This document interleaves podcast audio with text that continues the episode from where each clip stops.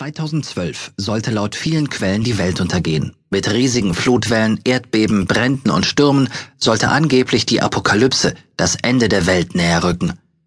Diese Theorien sind vielleicht die heftigsten, die es jemals gegeben hat. Je weiter die Menschheit in ihrer Entwicklung fortschreitet, desto intensiver wird alles und umso intensiver setzen sich Forscher und Wissenschaftler auch mit allem auseinander. Sie erfinden alles Mögliche und Unmögliche und erforschen, was mit unserer Welt geschehen wird. Doch dabei merken sie nicht, dass auch sie damit nicht unschuldig an ihren selbst erforschten Theorien sind. Wenn die Welt aus irgendeinem unerfindlichen Grund untergehen muss, dann wird das geschehen, ob wir es nun voraussehen oder nicht. Aber würde ein Krebskranker wissen wollen, dass er noch eine Woche zu leben hat? Vermutlich nicht. Also warum müssen wir dann unbedingt so genau herausfinden, wann die Welt untergeht? Viel sinnvoller wäre es doch, die dafür benötigte Energie lieber darauf zu verwenden, dem Weltuntergang entgegenzuwirken.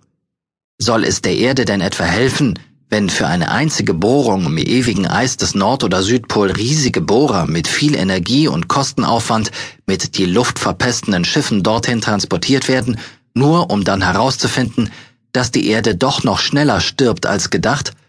Gerade das ist ja der Grund für dieses Sterben.